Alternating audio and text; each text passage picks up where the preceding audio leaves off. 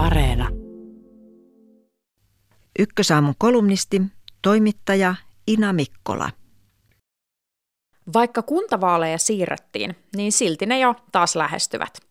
Kuntavaalit, nuo kaikista epäseksikkäimmät vaalit. Listasin neljä asiaa, jotka kuntavaaleihin liittyen turhauttavat. 1. Epäpätevät ehdokkaat. Kuntavaaleissa on ehdolla yli 30 000 ihmistä. On hienoa, että ehdokkaat ovat moninainen joukko ihmisiä, jotka elävät eri elämäntilanteissa ja työskentelevät erilaisissa ammateissa. Kuntavaaleissa naapurin perälle tai pirkolle paikka voi irrota pienelläkin kampanjalla ja hyvin vähäisellä äänimäärällä, hyvässä ja pahassa.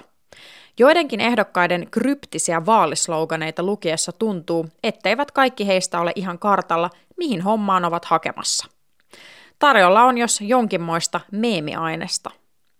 Vaikka on asiatonta tehdä pilkkaa kenestäkään, niin huomaan silti ärsyntyväni, että joku suht kujalla oleva tyyppi tohtii hakea moninaista tietotaitoa vaativaan pestiin. 2. Valtakunnallisen keskustelun haastavuus. Kuntavaaleissa moni kysymys on aidosti lähellä ihmisten arkea – Tämä helpottaa keskusteluja oman kunnan ehdokkaiden kanssa, mutta isommassa mittakaavassa keskustelu on haastavaa. Yritäpä käydä ihmisiä kuntatasolla koskettavaa ja helposti lähestyttävää valtakunnallista keskustelua, kun kuntia on yli 300 ja kaiken lisäksi monessa niissä on aivan eri valtasuhteet puolueiden kesken.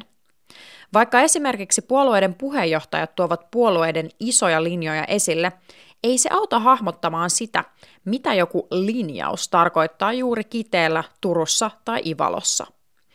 Päätösten vaikutukset voivat olla käytännössä hyvin erilaisia pikkupitäjässä ja isommassa kaupungissa. 3. Valta ja vaalit menevät sekaisin.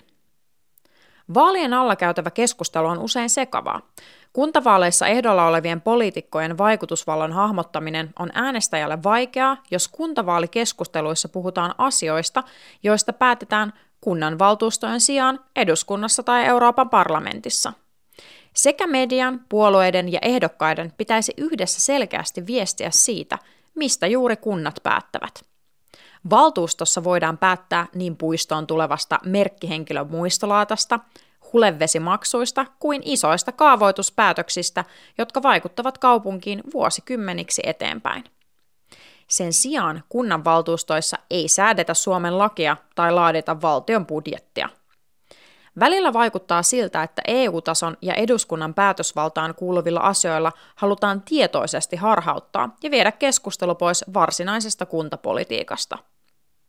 Medialla on parannettavaa tämän kaiken selkeytyksessä – sen sijaan, että media vuodesta toiseen keskittyy spekulatiivisten galluppien teettämiseen ja analysointiin, voitaisiin keskittyä kansalaisia oikeasti hyödyttävien ja informatiivisten kuntavaalijuttujen tekemiseen.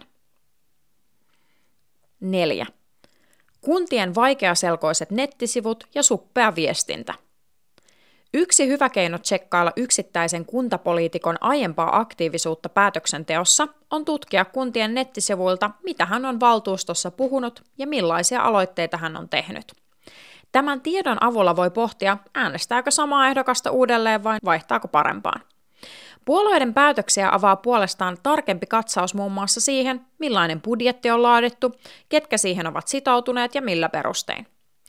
Useimpien kuntien nettisivut ovat kuitenkin niin huonosti rakennettuja, että näiden tietojen löytäminen on kohtuuttoman ison työn takana.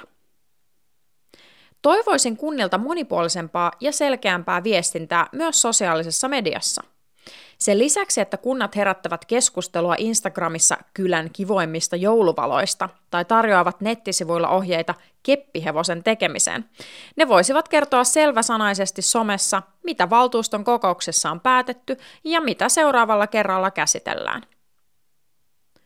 Kaikesta tästä huolimatta rakastan silti näitäkin kuntavaaleja – Minua ei kiinnosta veikkailu urheilutuloksia, mutta vaalitulosten spekulointi tuottaa kaltaiselleni vaaliintoilijalle suurta nautintoa. Onhan se nyt kutkuttavaa, kun jaetaan valtaa. Ja juuri kuntapolitiikassa löytyy myös puolueita yhdistäviä asioita. Esimerkiksi yhdessä parin vuoden takaisessa Helsingissä tehdyssä aloitteessa haluttiin vanha ratikka uusio käyttöön kulttuuriratikaksi lähiöön. Aloitteen allekirjoittivat muun muassa osa perussuomalaisten, kokoomuksen, vihreiden ja vasemmistoliiton valtuutetuista. Kansalaisen mieltä lämmittää ajatus siitä, että Persu ja Sityvihreä istuvat yhdessä olusilla ratikassa musiikista nauttien samalla kun porvari ja vassari valssaavat keskenään.